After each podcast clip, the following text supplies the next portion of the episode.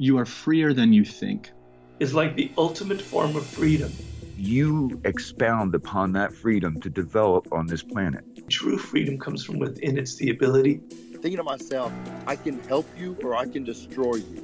Man, as a two-time felon, I work really hard, and I've been a, I've been a life learner. When things are feeling tough, let yourself be surprised. The world favors risk taking. Welcome, welcome, welcome to the Freedom Pact. So I just mentioned that before I came on, I was listening to your song, The Unknown. Um, going into this new year, I know you just made a video around this concept, but going into 2023, what does that song and this message mean for you and your motivations going into a into a new year?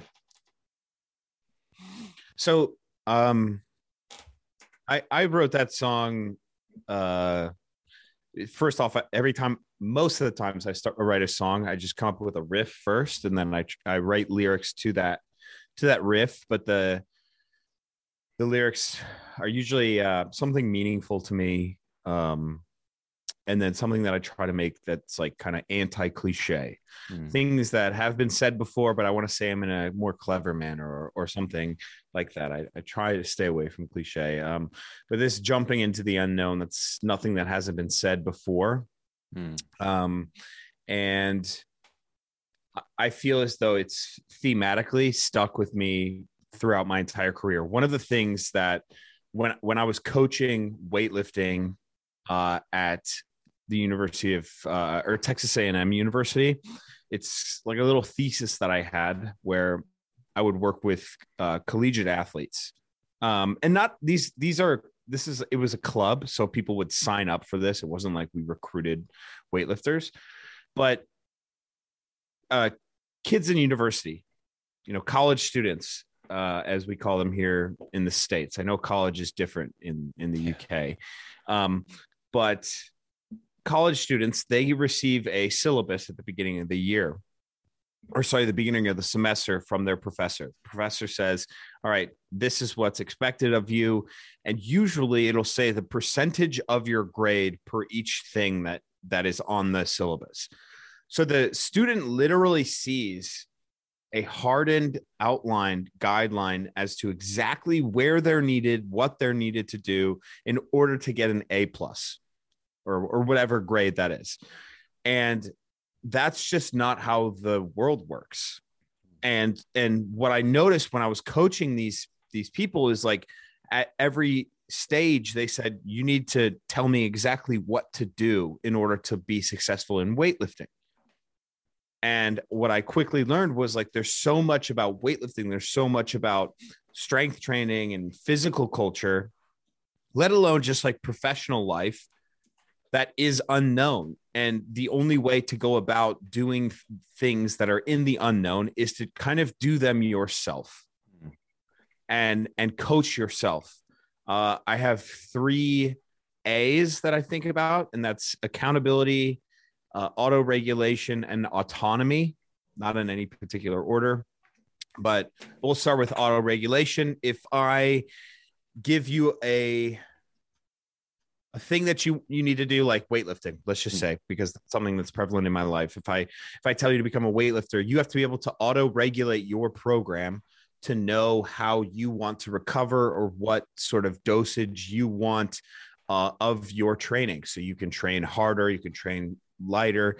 You need to be able to auto regulate the autonomy comes with okay instead of just throwing my hands up and saying to my coach, you need to tell me exactly what works. I need to be able to experiment. I need to be able to do this certain things on my own. You know, usually people like, I'm not saying to not take advice from people, by the way. But what I'm saying is to be an individual in the way that you approach things because no one else is inside your mind.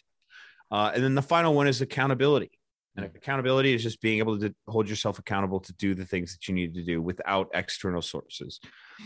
And so that's essentially what that song is about. That that video, which I'm assuming that you're referencing, that I just came out with, that's what that is about. And uh, it's really cool to be able to put some some music that I work really hard on to uh to those lyrics that mean so much to me and then be able to put you know um video of the stuff that i love strength training over the top of it Yeah, and it's a, it's a fantastic video. I do encourage everyone to check that out. I've been a um, a follower of your YouTube channel for a while now, um, and just on those videos you mentioned, it was the, the fitness content that first, you know, that really first brought me in. And when I was uh, fresh out of university, I used to um, I used to consume a lot of fitness content, a lot of which now I look on and and I would never advise um, a young person to to consume um, mainly because a lot of the people I watched, I got drawn into watching a lot of what you would call charlatans. Um, and on, on that term, um, I think Joe Rogan recently praised your definition of the word charlatan. Um, just to set this up, I wonder if you could sort of define what that is and what that type of person looks like uh, to, to our audience. uh it just says a person falsely claiming to have special knowledge or skill of Mm. fraud Yeah. um and i actually use that def- definition in the the liver king video that i made with derek for more plates more dates um but there there are things that i use to determine what i think is a, a charlatan and one of them is like the in group versus the out group uh the other is uh sacred knowledge and then profiting Mhm. and there's there's a couple other you know pretty major points. I've i made a video called um how to spot a charlatan. Hmm. and that's on my youtube channel. Um so if you just search how to spot a charlatan you can find that. Um but that is where i ha- i go into more what i would call like the charlatans playbook. And these are things that i think determine the difference between valuable influence and valuable salesmanship and then being a charlatan. Hmm. and i think it's important for us to notice the difference and to know it so that we can call it out uh, because there are people selling supplements there are people selling workout programs. I sell workout programs. Um, i'm not saying that simply by selling things you're a bad person uh, but what i believe is that the the charlatan kind of really creates division and doesn't and and a lot of it has to do with narcissism in the way that they they show like they they market what they want to market. And it's i don't know for some reason it's just really damaging to my psyche to, to look at this sort of stuff. And so like i had to take a step back and like understand why i cared so much and why it negatively affected me so much um, and that's what made me want to to pursue looking more into charlatanism Mm. Yeah, on that subject of how to spot one, um, Mhm. I remember being a teenager and first starting to get into the gym, and I used to watch the, a lot of YouTube content, and I came across this guy. I'm not sure if you're fam- familiar with him, called Mike Chang. Do Six Pack Shortcuts. He was called. yes yeah And I remember, I remember wa- watching his content and thinking, this guy's, you know, he's, he's got all the answers to to all my prayers. He's he's telling me that you know why I need this. Um, you know that he's got knowledge that no one else is putting out. That his way can get me to my goal. You know, ten times as fast. And these these are probably all telltale signs that I would encourage you know teenagers to look out for today when they're you know looking for a source of inspiration yeah those those are the sort of things that i'm talking about and i i don't know um i don't know too much about him in particular Hmm. um but it's like absolute statements and like i said in group versus out group i think is my least favorite or the the, the biggest one for me. So like while the charlatan exists no ideas outside of theirs can exist at the same time. Yeah. No, no so that's where i draw the line. It's like uh um there's a couple examples. Um the guys they're GOATA. They call them greatest of all time athlete is the is it's a it's an acronym and while their ideas exist no other ideas can exist about training and the only they are the gatekeepers of acceptable training modalities and that's and if you hear them speak that is how it, they speak Um, you have to plead with them to make sure that something is allowable. And then once it is allowable, it's only allowable under the guidelines that they've provided. Mm. They're, they're so staunchly against, like, for example, like regular style training, Mm. compound movements that you would get, find with a barbell and maybe some dumbbells because of some rules that are unscientific in themselves that they had invented. They are so staunchly against it that they can now no longer give way to any bit of it. So they actually have to go on the attack and attack it constantly. So anyone that utilizes those movements is, you know, effectively an idiot or a moron in their their eyes. Mm. And they have no issue saying stuff like that. And that's where I'm like, okay, well, if you're going to attack people, you get to be attacked right back. Right? I think in in that in that way I don't usually go on the attack on, on even charlatans. It's just when they start to reach out and start to poke and prod at, at different people, creating this in group versus out group. That's where I usually have an issue, and that's where I just make a piece of content on it. Yeah, I mean, it, there's there's almost a playbook for it. They they almost like a carbon copy of the traditional sort of self help business guru that we've seen for the last 10, 20 years selling their you know their online courses and, and books. And in that vein, what advice would you give to somebody who maybe maybe new to their sort of health and fitness journey, who's trying to not necessarily charlatans, but try to discern what information is of, of of good faith and that information that is used as a sort of marketing tool. Because i'm thinking back again to when i was younger there, there was so much information out there and you can basically find a study to tell you that anything is you know anything is any argument is right. It's it's quite a dense world of information it's hard to kind of sift through and find what is good advice So I, as far as like you know, here's the thing that's interesting about the charlatans. They're you're only a sucker for them if you pay them. Yeah. You know, so and if you can discern like, hey, I'm not just not going to pay for their stuff, um, that's okay. But it the I, I think also there's you're you're a little bit of a sucker too. Now that I think about it, if they've clouded your mind and limited what you can do before you've done it. So like the beginner should be open to a bunch of different things. The beginner should um should not close off. And if you find yourself and you're a beginner and you get on board with the GOATA guys, well, you've closed off 99% of training now. So that that's I, I guess now that I think about it, th- that's where that can be, you know, negative. As far as looking through for valuable information and, and looking through where to start, because I agree there's there's quite a bit of things to parse through.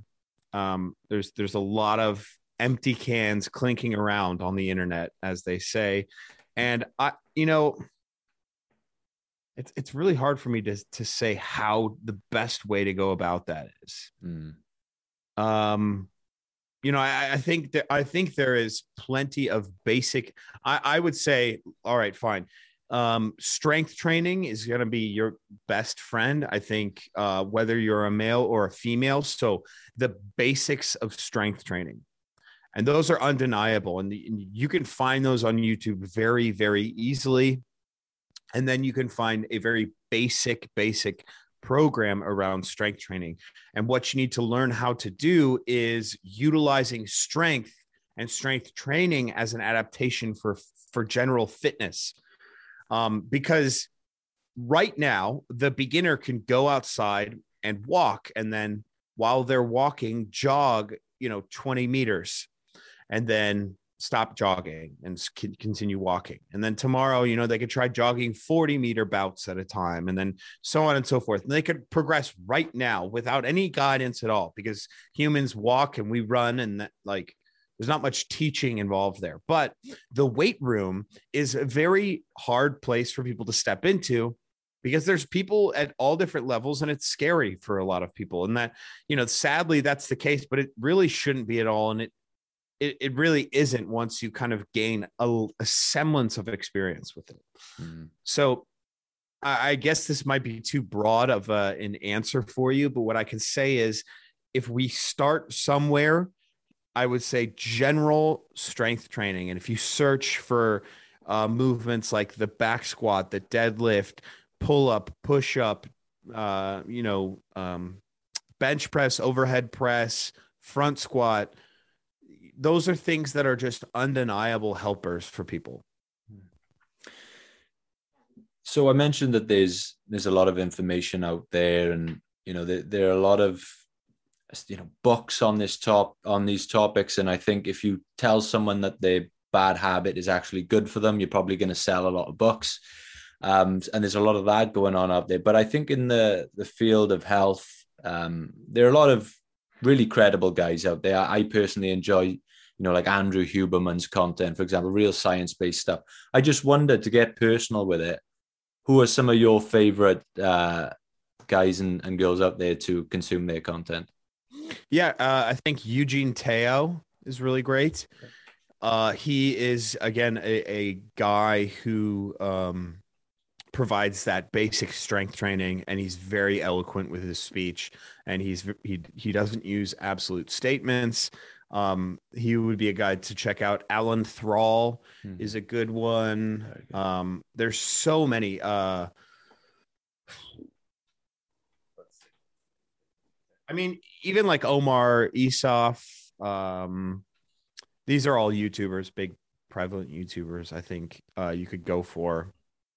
It depends. Like if you want to get into some sort of specific niche, hmm. um, you know, even like Jeff Nippard he's he's like the biggest name I've mentioned so far. He's I think he's very solid and he's usually very science based and very fair and even keeled and honest. Hmm. Um, there are aspects of you know Greg Doucette and his message, as loud and crazy as he can get. Um, I think, yeah, I, I, I honestly, if you if you gave me a second, I could I could give yeah. you guys a lot of, of of different people to to to subscribe to, and that actually is like a an interesting video that I could make. Hmm. Yeah. You know, just like people to subscribe to that uh that'll set you on the right course. Yeah.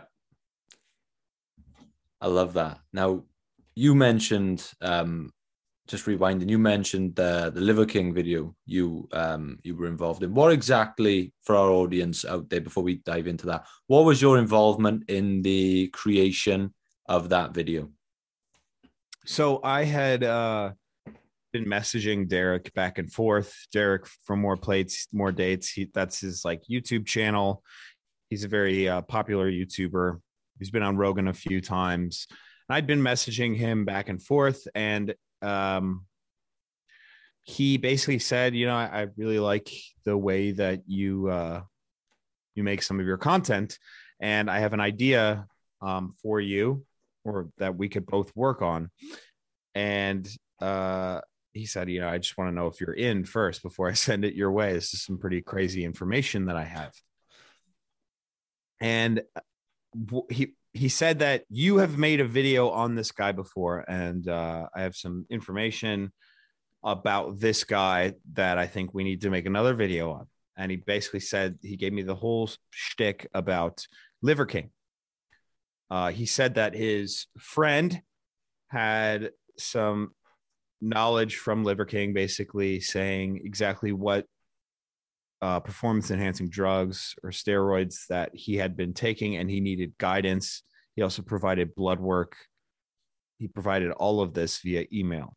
And then those emails had made their way to Derek. And so immediately I said yes. And then I basically got to work. I tried structuring out this. It ended up being an hour long, but I wanted it to be right around 45 minutes at first. Um, and that's without going over the blood work, which we never did. Um, and uh, yeah, so so I structured it out on an outline. I sent the outline to, back to Derek like within 24 hours. He said, "This is great." So then I went ahead and started my part, which was about the charlatans, which we had talked about earlier. Um, I'd finished my part relatively quickly he didn't have any issues in that. Um, and I felt that it was necessary to put that in there. One, so that I could add some sort of value other than the production of this thing. But two, it's because we wanted to come at the Liver King at something slightly deeper than just the steroids, right? There are people. I, I think that the steroid use like really isn't even that bad. Like, I, and that's going to sound crazy, right? It, and even the lying about the steroid use, it's it is the the total utter wool being pulled over people's eyes as to the the like palpable visceral salesmanship marketing and charlatanism that is occurring right in front of them from this guy he he's he's essentially a WWE character who will say whatever to sell. And he'll use it under the guise of something that is not what he's doing and so directly not what he's doing. And yet it works and it works very well. So we wanted to develop something that is not just about the steroids. And that's that's essentially what i think people ended up missing the mark on. The, the most common response from anyone was oh you shouldn't be shocked. We're not shocked. We're not shocked that he's taking steroids. It's like yeah of course you're you're not shocked but you should be shocked at the fact that everyone just allowed this to occur and laughed about it the entire time. It's like what we do with Jake Paul and Logan Paul and anyone who's up top. They become this kind of lovable heel that we can just laugh at. We can say, ah, fuck those guys, but you know, they're a little, they're pretty entertaining and I respect their grind type of thing. Yeah. It's like, okay, well, now that we've exposed them, we can all shit on them. And uh, and I don't respect their grind. Well, what happened to that person that just kind of allowed this lovable heel to exist before? Mm the, the big example that I talk about is when Liver King was at the UFC event. I forget which one it was, but it was in Vegas. And this is where I thought, like, okay, this guy is really crossed the threshold into pop culture. And like, he, it's going to keep going. And, you know, they pan through the audience, the UFC does. It's like, oh, here's Halle Berry, here's Zac Efron and there's the Liver King. You know, these mm. are he's in the same breath as A-list actors. And he's like waving at the camera or whatever. Do you think now, if Liver King shows up to a UFC event, which he has, do you think that the camera is going to pan to him? Do you think that the U probably not? Maybe I don't know. Maybe he can recover from this. I'll. You can never say never, but it's different now. It's different now because we look at the man differently not just because of the steroids, which to no one was a shock. No one was shocked about that. We can hear it over and over again, but we needed to build that case, Derek and I. And so that was my purpose. It was in the first half hour of the video. Then the second half hour was the emails, which Derek went over. And obviously, only anyone really cared about the emails, but at least we put out there that thesis, that centralized statement, because to us, that was what this was about. It really, genuinely, genuinely was. There are fake natties that exist. And if we had the same information, we likely wouldn't have posted anything about it. Yeah. You mentioned the UFC event there. I remember, I think it was when the Queen died. I think he flew to the UK to stand outside Buckingham Palace and eat some liver and try and get on the TV cameras. And I remember thinking, is there any lengths this guy won't go to? No, and no, he won't. And um it's very weird. It is a, it's this is a see, this is these are the things that my mind just gets consumed by is what is and I won't I don't want to say plaguing our society because it just sounds so it sounds so cliche at this point to to talk about social media in such a negative light. Mm. Uh, but he became this guy, this monster. And maybe, maybe the I don't know. I you know, we don't know anything about anyone. And and we'll never know anyone unless we can see the actions that they've portrayed and and can kind of make a determined idea of that. He could be this like you know legitimate egotistical narcissist. He could be, or he could not be. He could be fueled by the social media thing, by a bunch of yes men, by a bunch of marketing people. We don't know. We don't know anything about that. We don't know anything about this guy. And and we'll, like I said, we will never know. I think we can that that is our this parasocial relationship that is developed over social media is something that is incredibly interest interesting and I think needs to be written about a lot more and and more extensively researched. Uh, because it is it's so strange and it's so palpable. It's just very very weird. Yeah, and I think it's important for people to understand um, why this is so important. Why uh, what the problem he was creating actually was. And I was speaking to um, James Smith yesterday, who I'm sure you're familiar with. Um, yeah, he's my friend. He's my good friend. he's a great guy. So I was talking to James yesterday, and I was telling him a story of when I was um, younger, and I went to a really big bodybuilding convention in in England. Um, so I travelled up because one of my favorite bodybuilder, um, online fitness YouTuber personality people were there. I really wanted to get a photo with this guy. I was a young guy. I thought, you know, this was the guy's physique I was really aiming towards. I remember I traveled up. I took a photo with him. I was buzzing, and then I came away and I looked at the photo, and I, I just, I, re- I felt really bad about myself because I was stood next to this guy. We looked absolutely miles apart. I remember thinking I could do everything, and I'd never ever look like this guy. Um, and then I was walking out of the booth, um, feeling quite dejected, and um, the sponsor of the stand came over and they gave me this can of BCAA drink. And I remember looking at it and, I'm and I remember in the time thinking, this must be it. Like, this must be the difference between me and ex bodybuilder that I was stood next to. And I, and I remember reflecting back on that and thinking my insecurities had been really marketed uh, on in that moment. And so I think that's a similar problem that, you know, Liver King was creating for, for kids today. Well, so like let me um I love playing devil's advocate, especially against something that I've totally argued myself. Yeah, yeah. So um have you ever heard the it like that's the the saying don't meet your heroes? Yeah. You know? Yeah. In in essence, if you had believed in yourself enough just from watching and looking at that person and you go Mhm. to the gym and you go crazy, you go hard as fuck because you believe that you can attain something like that.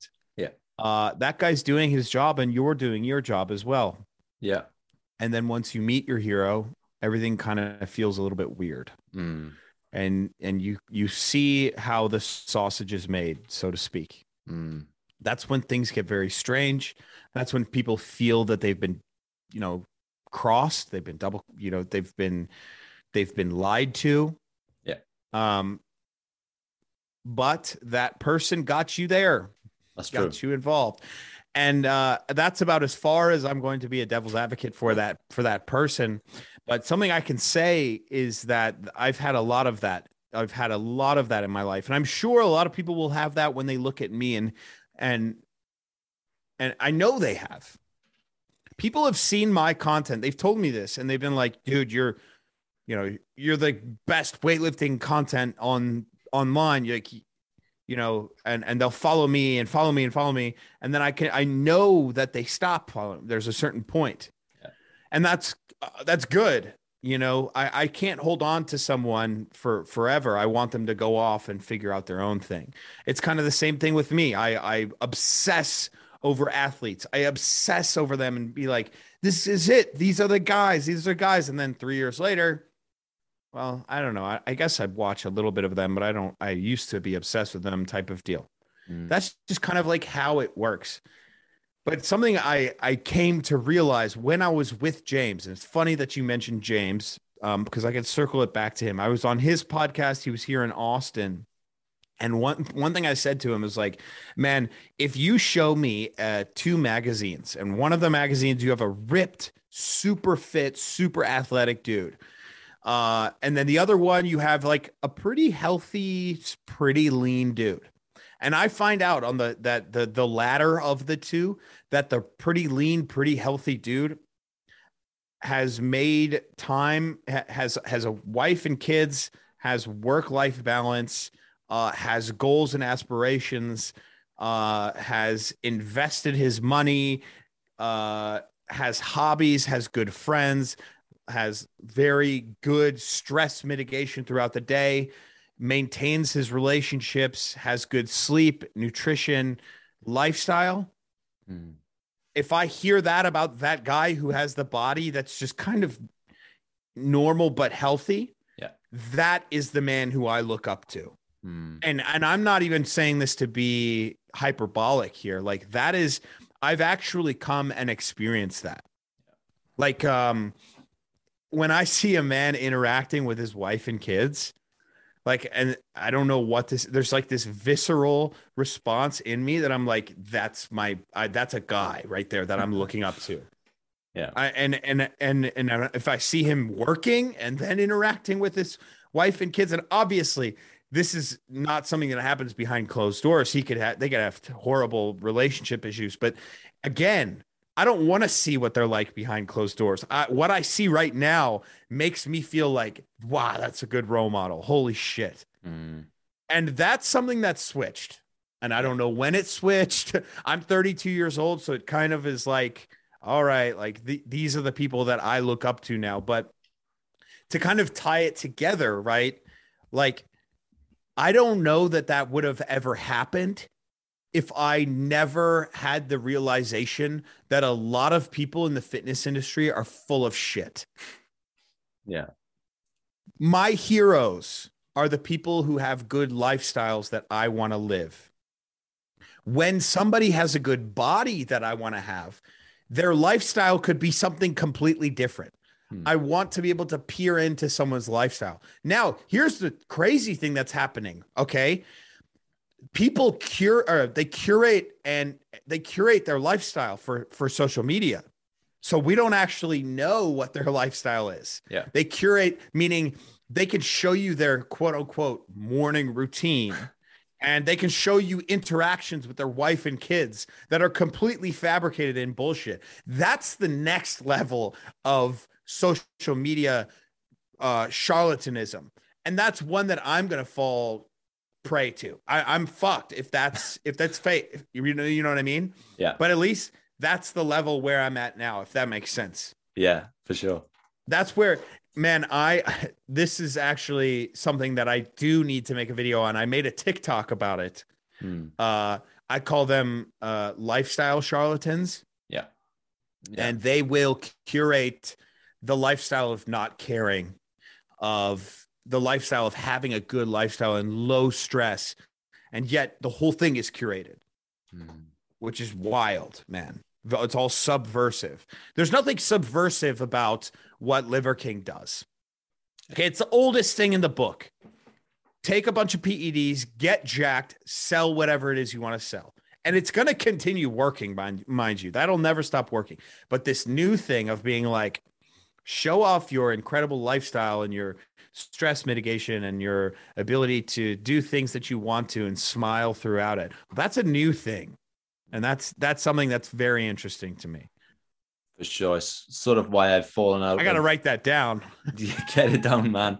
It's why I've sort of fallen out of love with, um, you know, the, the sort of personal development space. You see, you know, you see so much of that, and, and, and people telling you what you know what you should be doing, what they, like you said, what their morning routine looks like, how they, you know, they, you know, they they go to the gym, they smash their goals, they're in meetings all day, and like you don't ever see any of the stuff that, you know, when you're sat on your sofa or cleaning the dishes or you know watching 20 minutes of tv a day you suddenly feel like a piece of shit because you're like you know these this is the like these guys are so successful. They you know they don't do any of this. But when you come to realize that you're just seeing as you said what they want you to see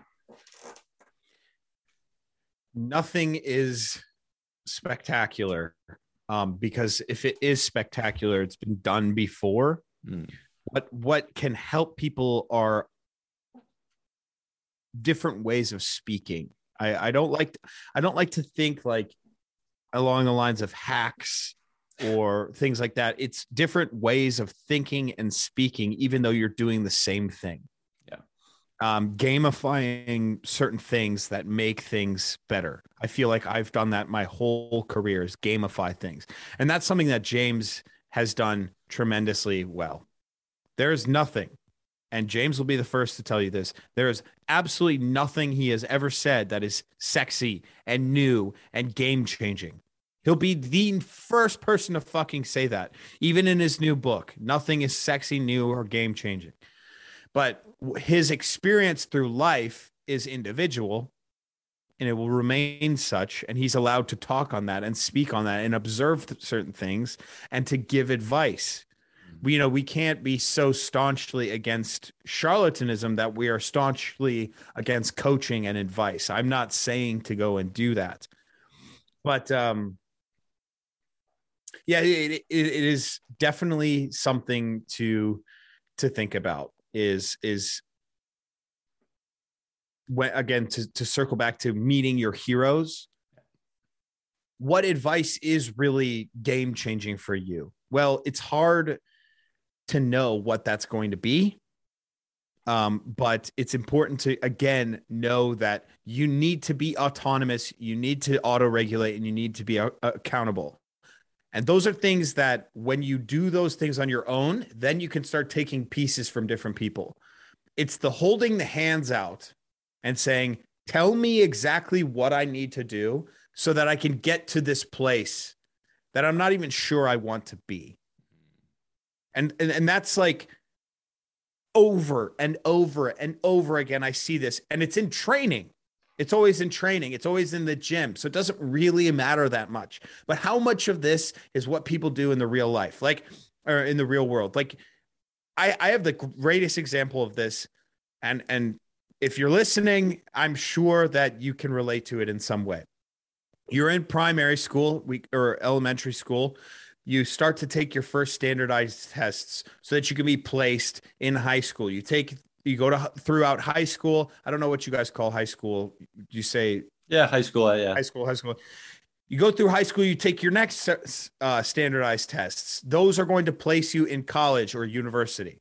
You go through university. You take your next form of standardized tests so you can get your grades. Maybe you go on to graduate school so you can go into further debt. Then you are uh, supposed to take your uh your your diploma, this sheet of paper, and you're supposed to march up to somewhere and get a job because you have it. You build up in that job, you build, build, build.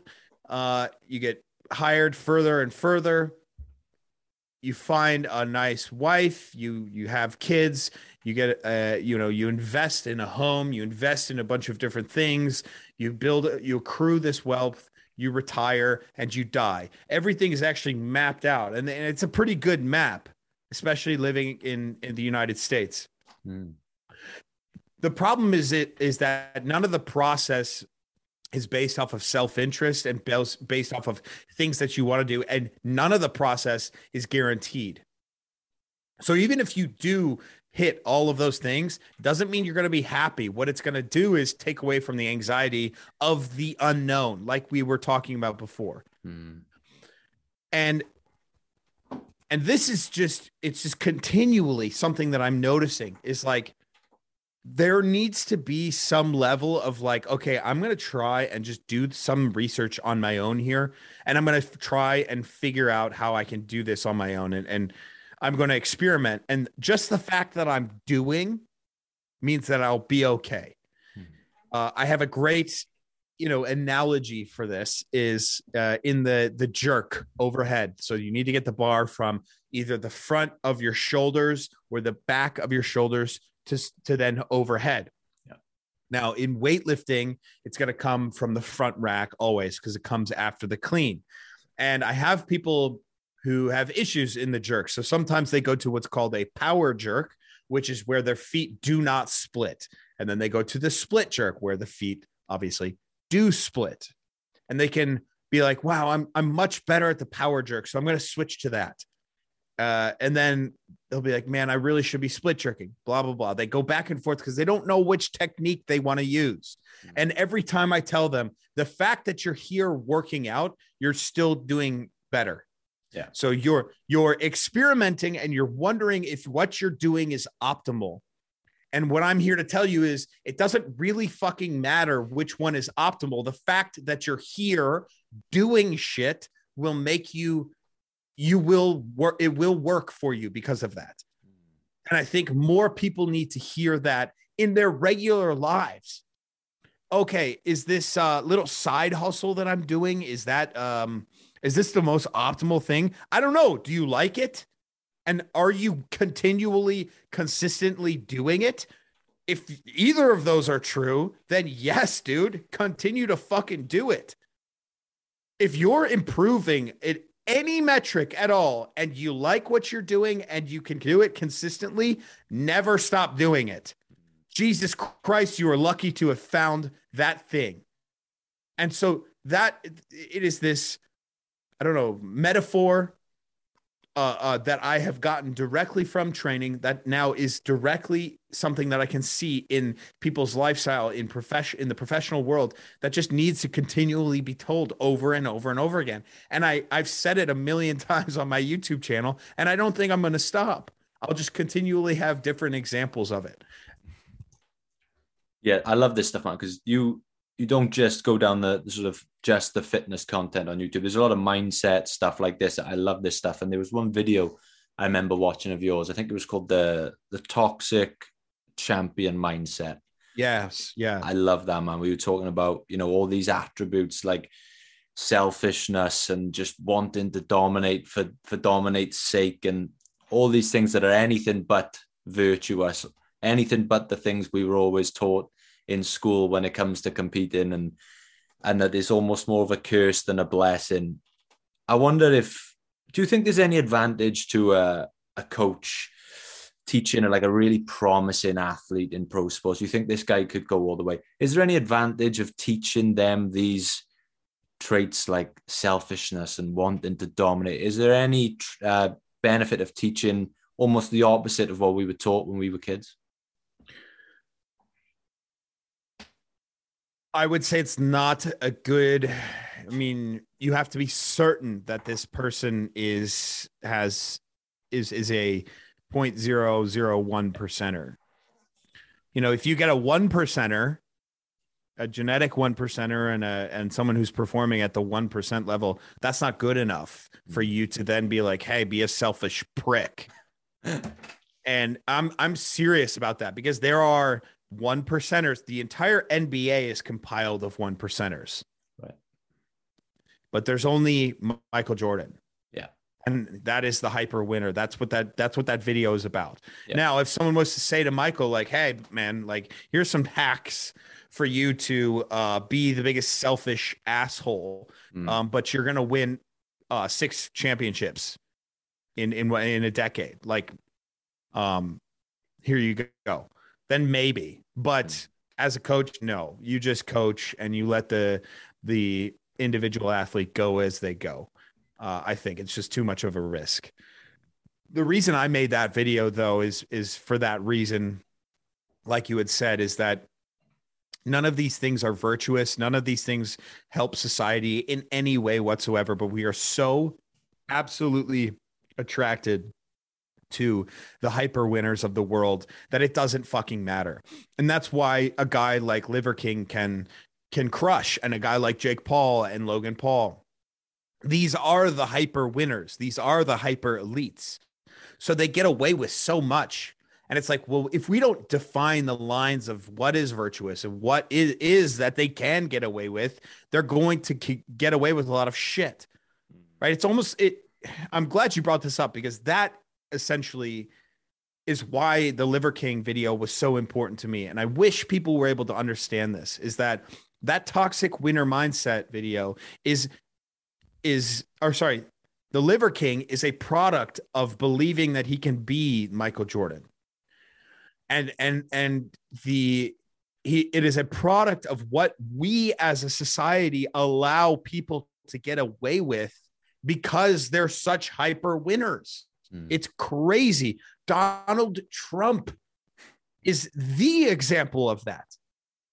The hyper winner, regardless of if things bad uh, bad things occur if you do not allow shame to endure as this narcissist if you do not allow these things you com- you continue to march and you march and you march and you march and you march i mean how many times and this is a term that i got from from derek. How many times are these guys going to do a rape and reload nft of their of their following? These fucking rug pulls. How many times are they going to continue to do it and then they'll have a boxing match and no one's going to give a fucking shit? Mm. right? But when something bad happens all everyone comes out and says yeah we know they're bad people. We know they're shitty no well you didn't fucking know they were shitty or you weren't saying this you know Yeah. it's Oh. it's it, it it those two things can tie together it's this like anti-shame narcissism that um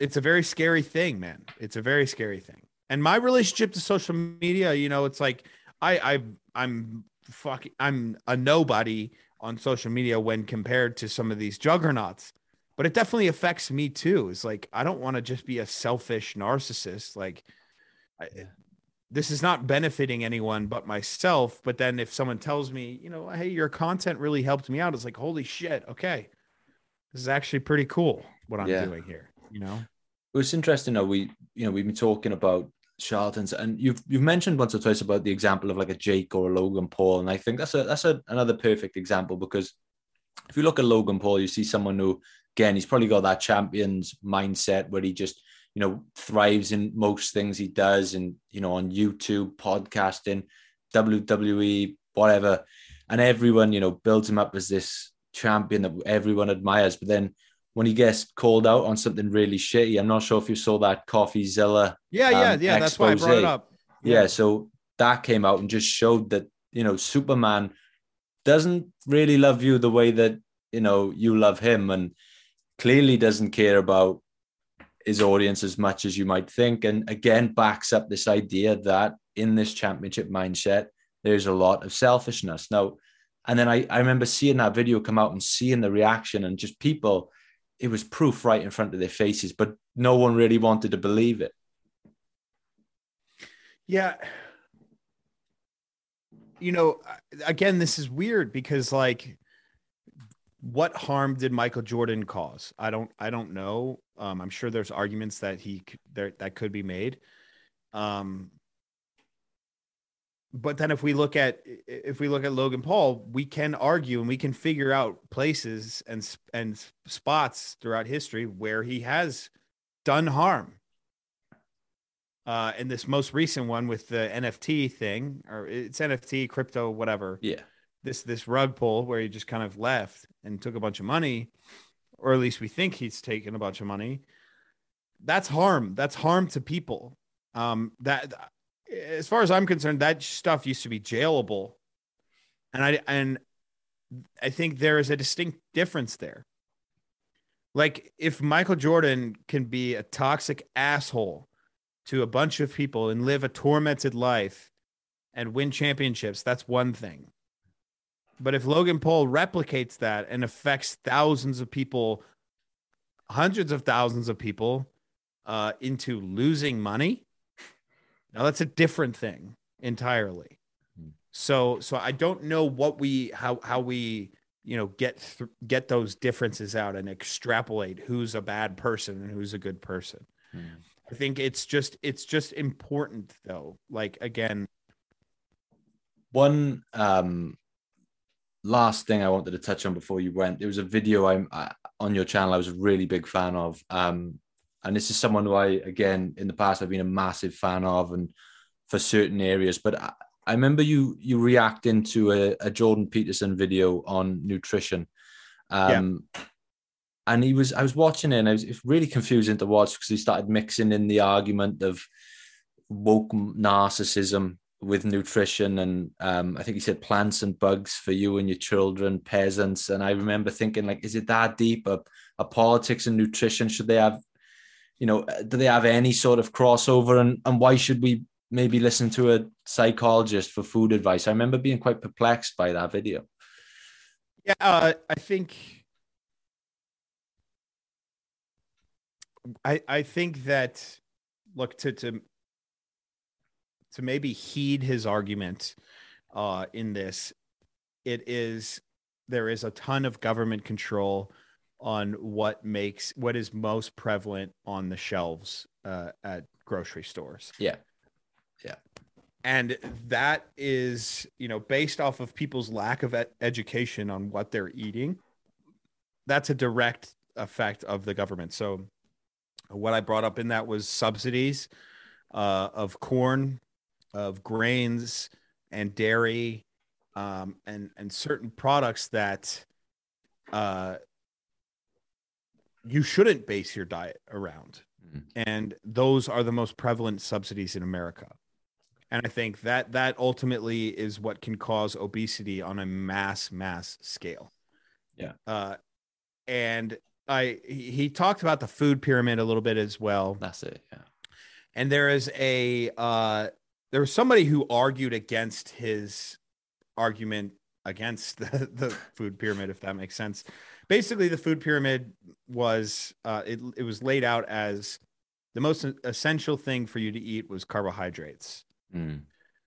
Um, and and people staunchly disagree. And I think Jordan Peterson, coming from a position that he's in, where Mikhaila, uh, whom I, I just met a couple weeks ago, where she only eats red, Red meat, meat, yeah. Right? Uh, you know, they he, he has a somewhat of a bias, uh, but I'm I imagine he's like a little bit more balanced than people think. You know, he would say like, "How dare you say that grains are something that we should be basing our entire diet off of?" Essentially, um, now the argument against him is that people make their own decisions and um, the food pyramid actually isn't that bad. And, in in fact, if we were able to eat less calories in general, uh, we would be we wouldn't be in this position. Yeah. The food pyramid recommends a certain serving size for each thing, and it's actually not that bad. Um, but look, that's an idealistic approach, I feel. And it, Layne Norton made this argument, and I'd love to talk uh, with him more. Um, I've met him before. I actually did a podcast with him once. I would love to to kind of hear him out a little bit longer, and hopefully get him to be considerate of considering other things that may happen. You know, the ideal approach is, hey, you know, the average American, two thousand calories, getting a decent amount of protein, but then if you follow the food pyramid, you'll be all right, and that's true. But the problem is the way that uh, you know grocery stores are structured, the way that nutrition is dealt with in America, if we look at the food pyramid, you might not get the 2000 calories the way that you the you know the the promise of eating a fulfilling diet it kind of diminishes at that point. So that was kind of the argument that he was making. As far as like the feeding you crickets and things like that that gets into a little bit of this conspiracy theory thing. I have seen though cricket protein and bug protein on tiktok quite a bit Hmm. like being sold on tiktok. So i don't know what that that's all about. Um yeah and then it's kind of this weird thing. It's like why should we listen to a psychologist on uh nutrition? And i get that point. I really do. Um but at what point does you know the bias of authority like why would anyone listen to me about anything if you know if you go down it's like where does that line of of whatever it is? And i think if you are being very uh you know you're being very stern and sure of yourself in your words then people begin to go like hey who the fuck are you? You know like why why should we listen to you about this? You're just a you know a clinical psychologist and that's true. That's an important thing to think about. But you know if we keep marching the goalpost back it's like why would anyone listen to zack telander about anything ever? Mm. and there can be an argument to be made that like yeah you shouldn't listen to me ever no matter what i say. Yeah. We, we can always move that goalpost back. So it's, it's a tough one to to mess mess with. And, and and it's something that i think people need to consider no matter what.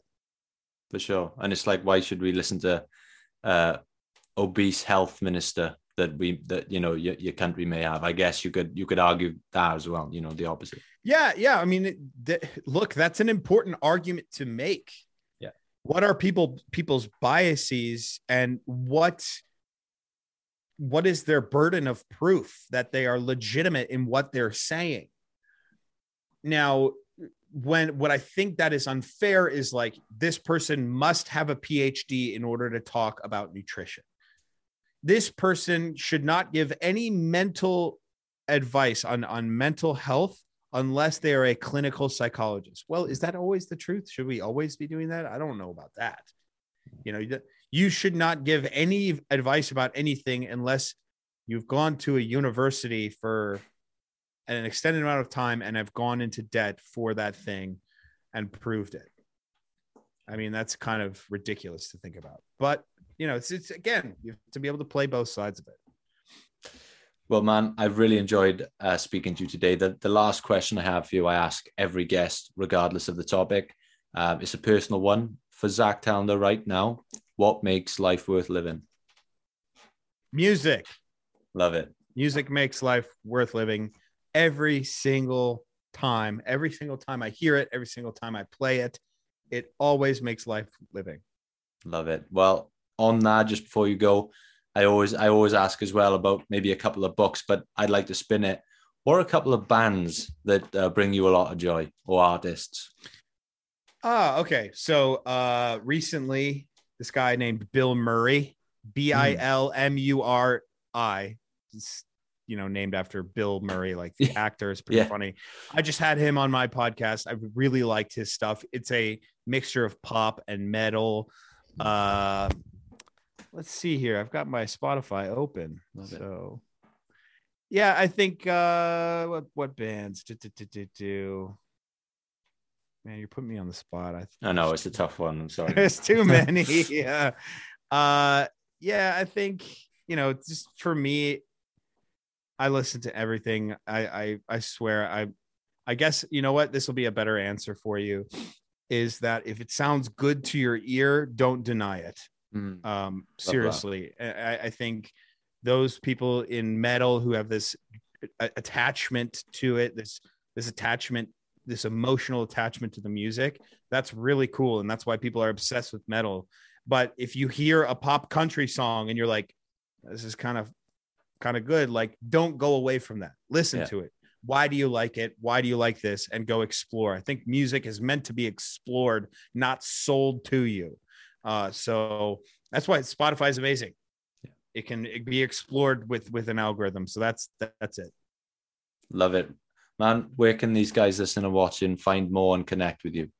Uh, YouTube.com slash Zack Telander. I think that's my hand. I think that's my handle because they changed that with like the new year. But where you could just search my name, Z A C K space T E L A N D E R, uh, Coach underscore ZT on uh on Instagram. And if you want some programming and maybe some extra content, go to patreon.com slash Zack Telander. It's only $5 a month for programming. Love it. I will link all that in the description below. Zack, thank you so much for joining me on the podcast today. It's been a pleasure. Thanks for having me.